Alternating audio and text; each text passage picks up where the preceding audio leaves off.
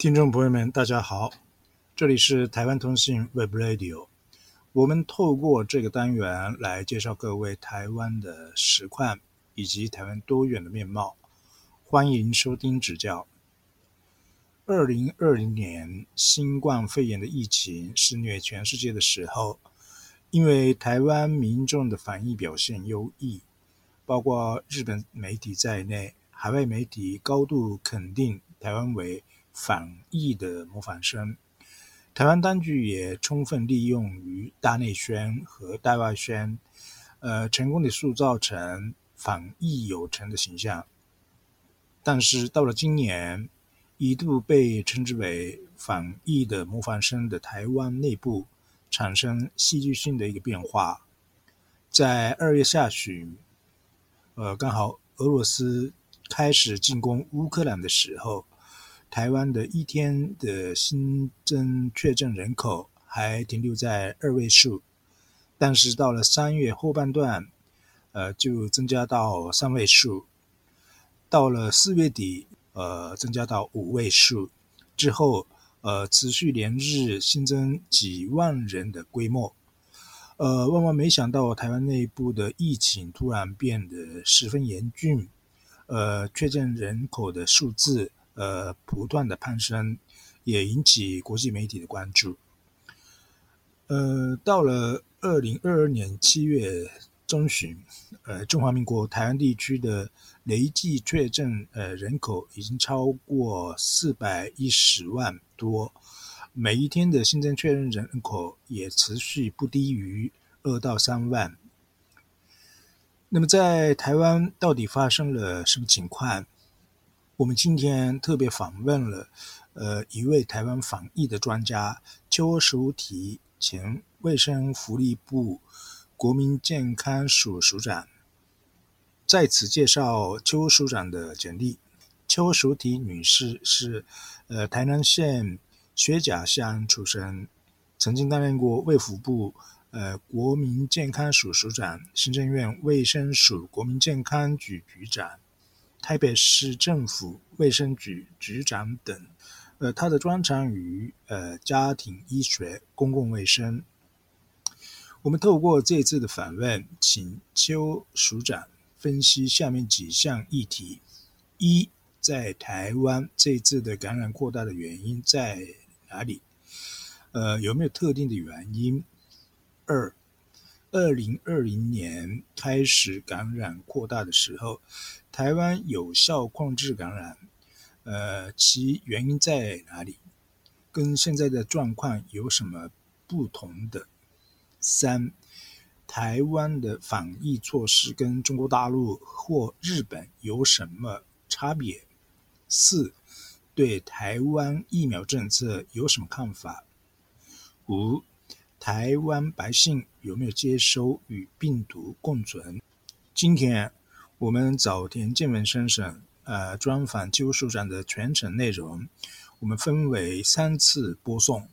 今天是第一次。那么现在请收听邱署体前署长的访问。邱署长，呃，今天非常感谢呃接受我们的访问，是谢谢。哎，谢谢。呃，那今天想要我访问的主题是台湾的呃新冠肺炎防疫的问题那曾经台湾被称为呃防疫的优等生，可是现在就是呃这个疫情的扩大哈，呃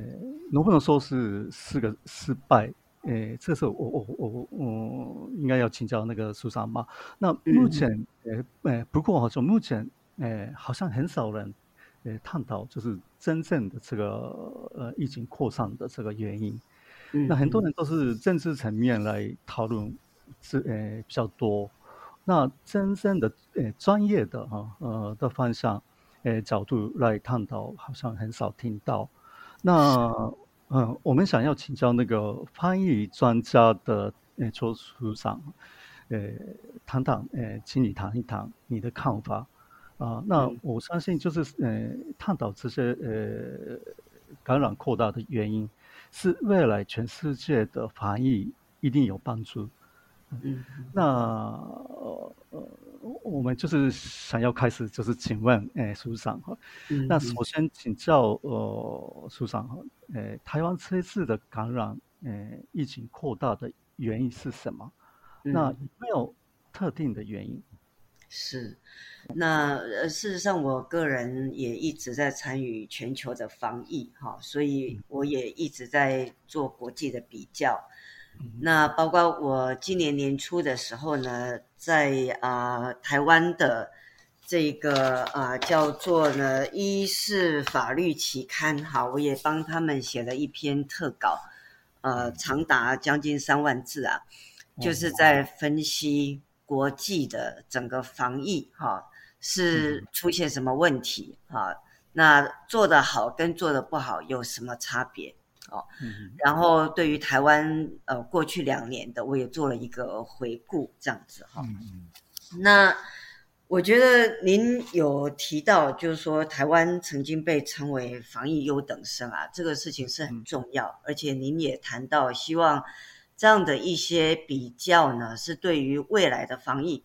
而且我觉得不是只有对台湾，是对全世界，因为这个是人类共同在经历这样的疫情，所以我们透过这些比较，我们能够呢更客观的找到答案，说怎么做会比较好啊，怎么做会有什么结果。台湾本来是优等生，那这一次的这样的一个情况呢？是我在四月初就预测了，而整个一直走到现在，完全没有超乎那时候的预测。好，好，那所以其实防疫是这样，就是说你如果知道这个传染病，因为它是传染病嘛，那我们如果知道它怎么传播，那我们知道它怎么去发现。怎么去治疗？我们把我们称为这个叫疾病的三段五期的这个防治，我们把这个摸清楚，其实我们怎么做就会得到什么结果，这一点都不需要惊讶哦。那台湾本来的确是看起来是做的很不错，但是在我对于台湾过去两年的分析，我也提到，就是说台湾已经埋下了。可以预期未来失败的隐忧，所以从去年开始打疫苗，我就说，我说到了第三年，就等到大家都打疫苗以后，这件事情会变得更难。我会高度担心台湾还能不能维持这样的结果。好，所以我们要讲为什么台湾本来是防疫优等生，因为啊，台湾本来做的模式呢，正好。其实就是呢，世界卫生组织它有成立一个独立调查委员会，一个 independent panel，来调查这整个新冠防疫的这一个它的准备啊，还有它的应变。它得到的结论，其实本来是包括台湾，其实日本也有被包括在里面，台湾、日本、南韩。啊，新加坡还有纽西兰、澳洲，这个叫西太平洋区域，他们就把它广称为 Asia Pacific Countries，就亚太国家。有几个国家所做的方式，正好其实就是世界卫生组织，以及呢，其实也有一些其他的学者专家哈，包括我的一些国际的好朋友，他们去分析出来，都得到同样的结论，就是说防疫有可以分为三条路线。一条叫做清零，叫 elimination strategy。好，那在台湾，我们把它称为魔系魔鬼的魔魔系防疫。好，那另外呢，台湾说叫佛系的呢，其实世界卫生组织又把它分为两类，一类的佛系呢是积极减灾，是 mitigation 减灾，而且有努力去抑制。有采取一些 suppression 的 strategy，嗯另外一个呢，就是什么事都不做的哈，真正的纯粹的佛系，就 let it be 的哈，这样子。本来有这三条路线，然后就发现呢，最成功的，什么叫最成功？他不是只有看伤亡而已，他看伤亡，他也看经济的影响。他也看自由度的影响，就是人民会不会因为这样就生活很可怜呢？每天都被关起来呀？好，自由度的影响，这三个一起看，都发现清零策略呢得到的是最成功的结果，也就是说它的死伤是非常非常低，它是那一种那个就是纯粹的佛系啊哈，就是就是自生自灭哈，台湾的说法叫自生自灭哈，就跟自生自灭模式比起来，你可能是死伤只有几百分之一这样子。可是你的经济也最不受冲击，就是说你至少你国内的那个生产跟制造啊，还有国内的消费啊，是能够维持接近自然。那为什么呢？因为你如果尽量都把这个病例数控制到很接近零的时候，民众就敢出去消费，敢出去这个工作啊、上学啊等等等，它自由度其实是最好。所以这条路线，那这条路线怎么做呢？它又分成三件事情。是第一个呢，就是说以病例为基础的作为，就是你要努力的把每一个病例找出来，找出来以后呢，你就要把这个病例把它隔离，而且你要把它的接触者也找出来，那也努力去找它源头。所以把这些通通呢，该要做所谓的这个 quarantine 检疫哈。的这些呢，也都把它找出来，所以就会阻断了它的传播，就把传播源给清掉了。这是第一个叫以病例为基础的作为。第二个呢是公共卫生的作为，也就是说，如果万一不幸疫情有扩散，那你该要几级的警戒，你就要几级警戒，因为不同级的警戒，你的限制措施、的管制措施不一样。比如说，有时候要停课，有时候要停班，有时候甚至于叫大家连门都要尽量少出去，对不对？这就俗称的封城，这个是公共卫生措施。第三类呢，就是边境管制。啊，就是如果你既然想清理，你当然也不希望一直每天都有很多病例进来，对不对？所以你边境要做管制，所以你入境就会要求他要做检验呐，然后要求他要做这个几天的这个检疫，哈，比如最早是十四天，后来可能降到十天，或者后来有降更低，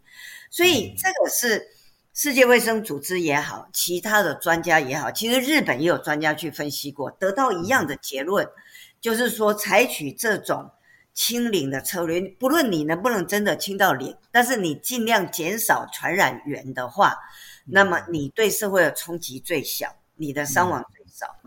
那台湾本来是采取这个策略的，台湾本来为什么采取这个策略？那我向各位报告，第一个是我们很幸运，这个疫情啊，又是从大陆传出来，所以这个疫情。对于当前的民进党政府来讲啊，他就毫不犹豫的采取断然的措施啊，包括就不欢迎啊对岸的飞机来啊，然后就采取这个入境的这个管制。哈，那同时第二个呢，就我们第二个原因就是我们有 SARS 的经验。嗯嗯嗯，那我们有 SARS 的经验，而且呢，我们有一套啊，我们叫做我说叫做魔系的传染病防治法，就是用英文讲叫做 Pro Elimination 的一个 Communicable Disease Control Act。我们的传染病防治法是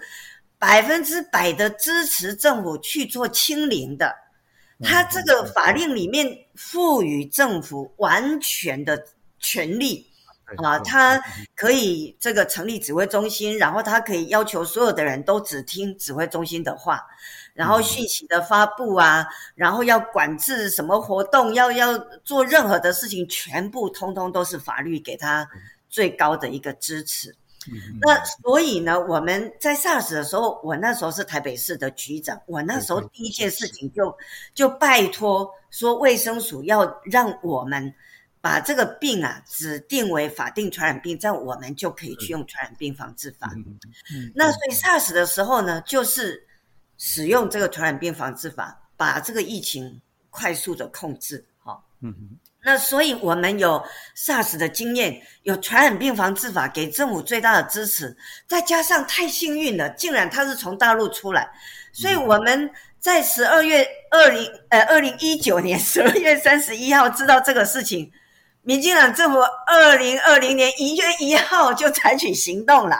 啊！你看他这个叫做连一天都没延迟啊，他真的是这样。可是啊，可是在这两年当中，我们就看到隐忧。怎么说呢？比如说，其实呢，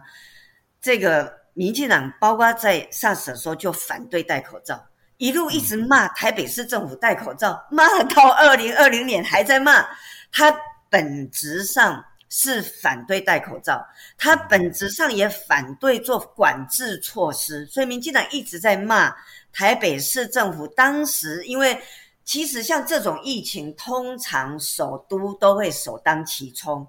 那那时候有医院第一家被大规模感染的医院，那时候其实是中央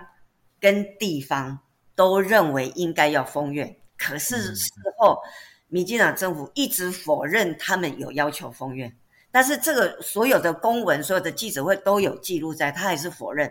然后他反对戴口罩，所以民进党其实我个人的观察这么多年下来，这个是防疫的确会有不同的偏好。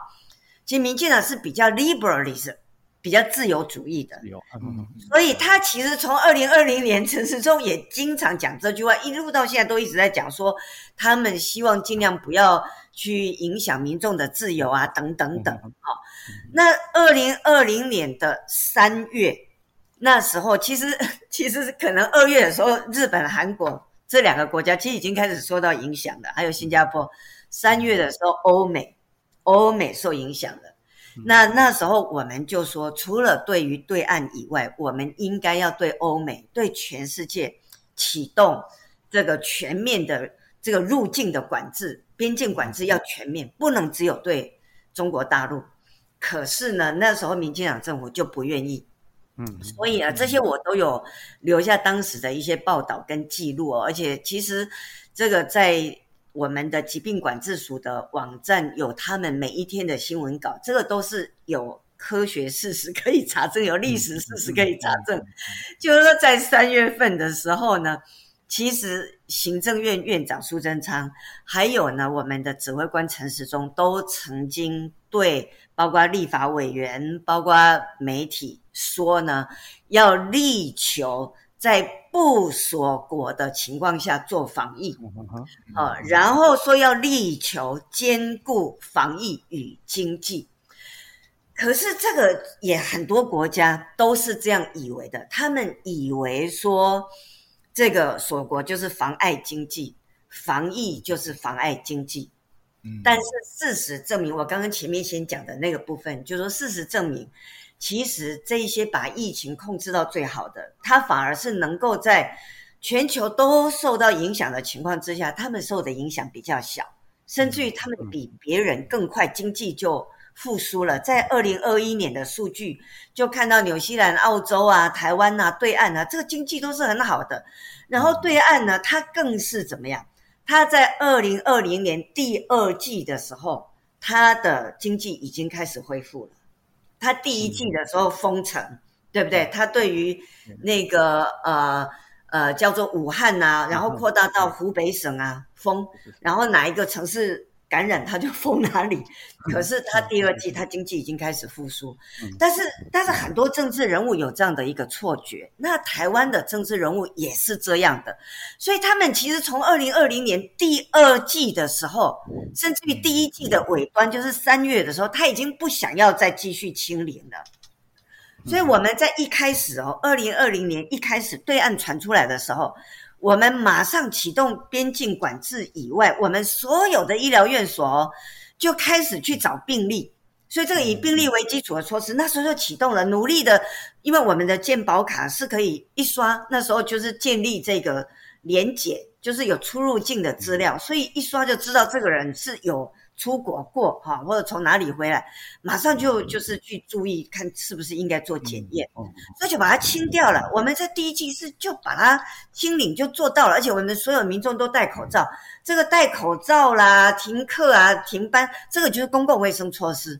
所以我们在第一季三种都做了。边境管制，然后这个以病例为基础的措施，还有公共卫生措施都做了，清掉。但是到了三月份，疫情到了这个包括日韩、包括欧美的时候，政府其实是是手是软的，他他有点怀疑他该不该继续这样做。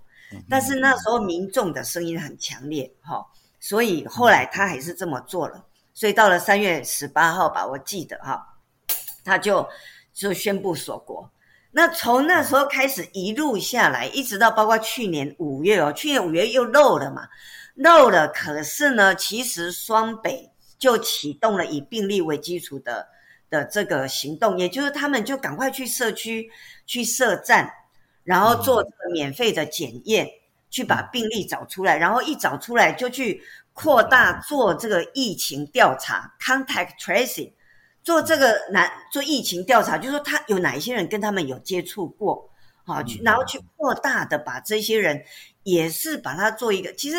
检疫跟隔离是一样的意思，只是检疫是在他确定是病人之前，哦，那他们就是把这些接触的人，他虽然还没发病，但是就是先把他。就是也是做了隔离嘛，然后来观察，这个就叫检疫。所以去年五月我们就是也是这样这一套啊，所以又清掉了，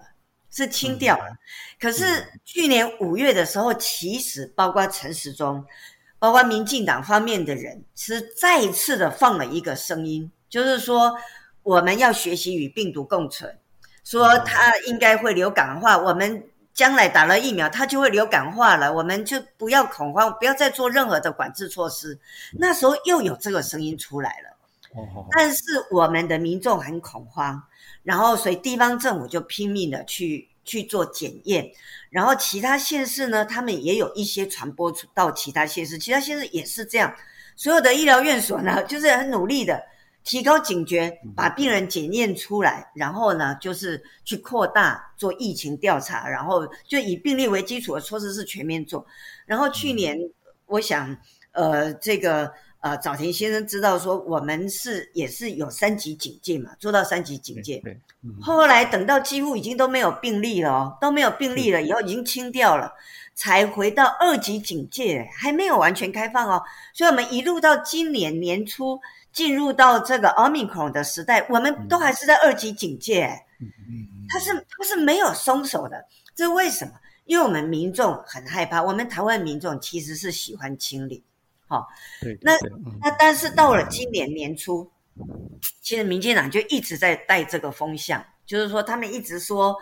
哎呦，这个奥密克戎这么轻微啊，还要还要搞清零哈，这个一定是头壳坏掉，然后他们还去做民调。民进党去做民调，问大家说要赞成与病毒共存还是清理？就那时候呢，结果风向开始改变。那为什么风向改变？因为很多人打了疫苗。那打了疫苗里面，我们疫苗接种率最高的是谁？跟其他国家很不一样，非常不一样。就是我们是青少年，因为我们后来民间去找去去。买了这个 B N T 疫苗，最后民进党政府许可他们进口，终于许可，所以他是从十二岁开始打的。那这个十二岁到二十几岁，这个这些年龄层，因为是还在学校，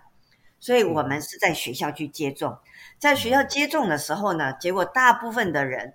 都在他们父母的要求之下、鼓励之下，大部分年轻人都接种。就我们是非常有趣的是。这一种用学校接种的方式，使年轻人的疫苗接种率非常高。嗯，可是呢，这就造成了我们面对奥密克戎更大的困难。为什么？因为年轻人本来就低风险的，结果他又都打了疫苗，所以年轻人他不怕，而且他很不喜欢被限制。那民进党呢，特别是他，他先天上就不喜欢限制，然后呢，他也是比较喜欢，就是说，他对于年轻的。族群的声音，他是很在意的，所以民进党就他就是去一直带这个风向，哈，就一直说很欣慰，包括我们总统跟行政院院长，还有陈建仁教授，通通都出来讲了不知道多少次，各位可以去看。陈建仁教授事实上呢是幕后主导民进党在 SARS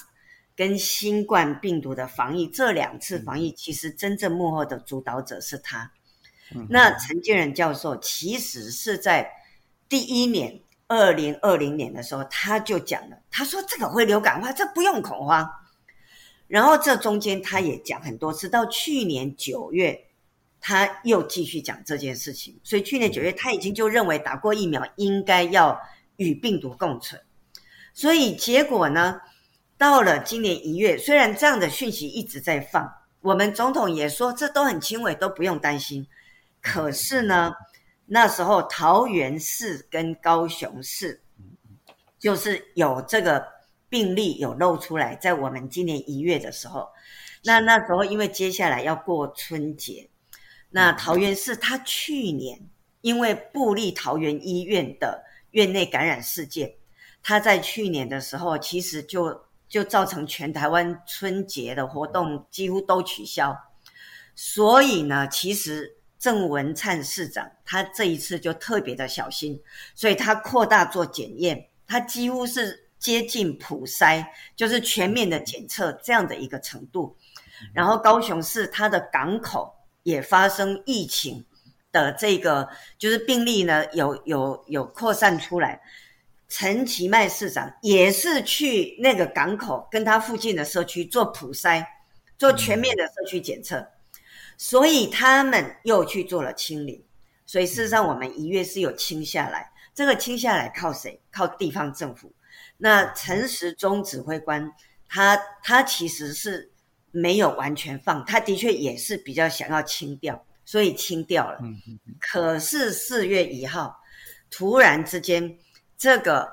这个呃，苏贞昌院长在立法院就告诉记告诉立委立法委员说呢，说我们要走新台湾模式，我们要正常生活，要稳健开放，哦，所以他就说他要开边界、开边境的，然后他说要正常生活，他从四月一号说要正常生活之后，就变成说。大家基本上指挥中心从来没有再提高过。任何的防疫措施，就是说，因为这个变成一个民进党既定的方向了，政策方向。四月一号开始就说正常生活，那结果四月一号他讲的时候，我们病例数多少？我们零，就是我刚刚讲的，在一月在奥密克戎以后，我们有没有清掉？我们有清掉，我们是零了。所以他们说不可能，但是事实上我们清掉了。然而，民进党还是认为说。他们要放了，他们认为，所以是我看起来是陈建仁教授给他们的建议，认为这个很轻微，这个都没事。可是呢，如果都不肯放的话呢，就跟不上国际的潮流，就不能够开放边境，不能让我们所有的活动啊，包括尤其是这些旅游啦，或者是呃外商来台湾的贸易啊等等，不能够恢复正常。我想他们有受到一些外国的压力。比如说美国啊，我相信是有给他们压力，所以他们也有一些压力。然后呢，身为最主要的一个指导者的陈继仁教授，他是他是一直都认为说这不需要，这个不用担心，这个并没有什么。他认为这是流感化，然后他认为这个根本很轻微，我们这不用恐慌。所以他一直他到现在我们电视上都有他的广播。有没有他的宣传片？他说出来说叫大家不用恐慌，说他都很轻微，就是他去给了蔡英文总统，给了民进党政府这样的一个政策的一个意见。但是看起来就是，其实陈建仁教授一路一直忍忍耐到去年九月，他又讲，大家也不听；一月份他又讲，大家也不听。到了最后，他真的不能忍了。然后蔡总统跟这个苏院长是接受了这个建议，就全面放，而且一放是全面放。苏贞昌讲正常生活是什么意思？就是 let it be，就是自生自灭的啊，这就是的这一种防疫，就什么事都不做了。但是事实上是什么？我们民众就骂说什么？就是说外国都给我们考古题了，为什么连抄都不会抄？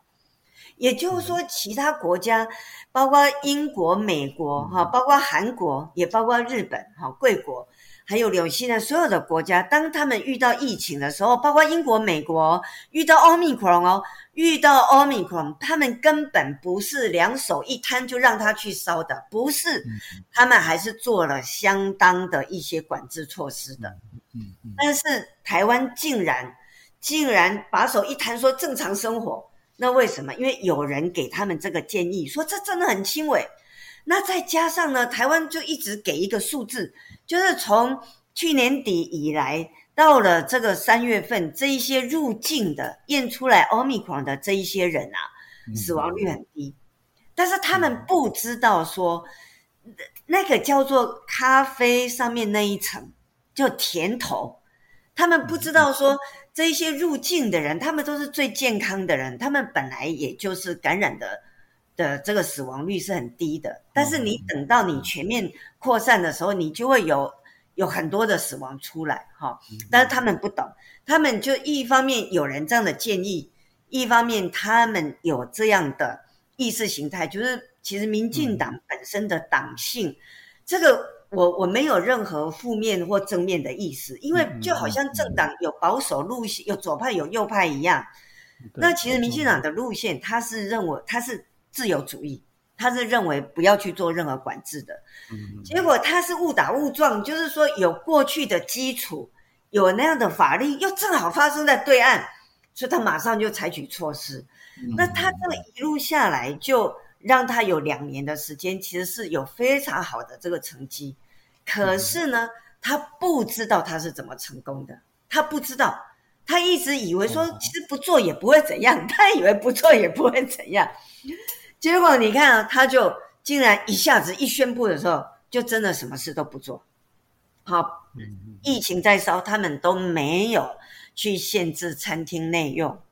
他们也没有去规定说啊，那你如果去公共场所去大规模的群聚，是不是应该要做检验阴性才可以去啊？他们都没有，他们也不肯叫学校停课。那后来是到了已经太严重了，太多小朋友死亡了，家长很恐慌，以后呢，才有一些县市政府，我记得是台中市开第一枪，他们开始去让学校停课，然后台北市也是。也有做这件事情，然后很多县市都跟进，很多家长去给县市长压力。这县这一次其实跟去年一样，其实县市政府去把这个疫情控制下来的。哦，但是我们为什么会死伤这么多？就因为台湾误以为说是应该全部放手，而且他们一直以为他们他们从去年以来一直都在讲两件事情，第一个。他一直说我们疫苗达到多少哈，以后呢我们就可以与病毒共存了。他们以为打疫苗以后就没事了，他们不知道打疫苗是没有办法预防传播的。第二个呢，一直在讲叫做群体免疫这件事情，所以陈时中在那个记者会讲过非常多次，但是他他搞不清楚，所以他每次讲的数据是不一样。他有时候说我们如果达到百分之十五感染哈，我们。就可以开放边境了，啊，然后后来他又说百分之三十，他一直讲，就说他们民进党一直以为，如果大家赶快去感染以后啊，就没事了，台湾就出头天了，哦，就是好像那个小朋友以前的人啊，以前的人就会以为说小朋友一定要得麻疹才会长大啊，得麻疹就会死很多人，但是没死的就会长大，但是现在的时代不一样啊，现在现在不能够再让。一些人先死掉，然后其他人活下去，而且其实是没有群体免疫的。以上是前卫生福利部国民健康署署长邱淑媞女士的访问。我们还要继续介绍邱署长的访问内容，敬请期待。今天的节目播送完毕，谢谢收听。这里是台湾通信 Web Radio。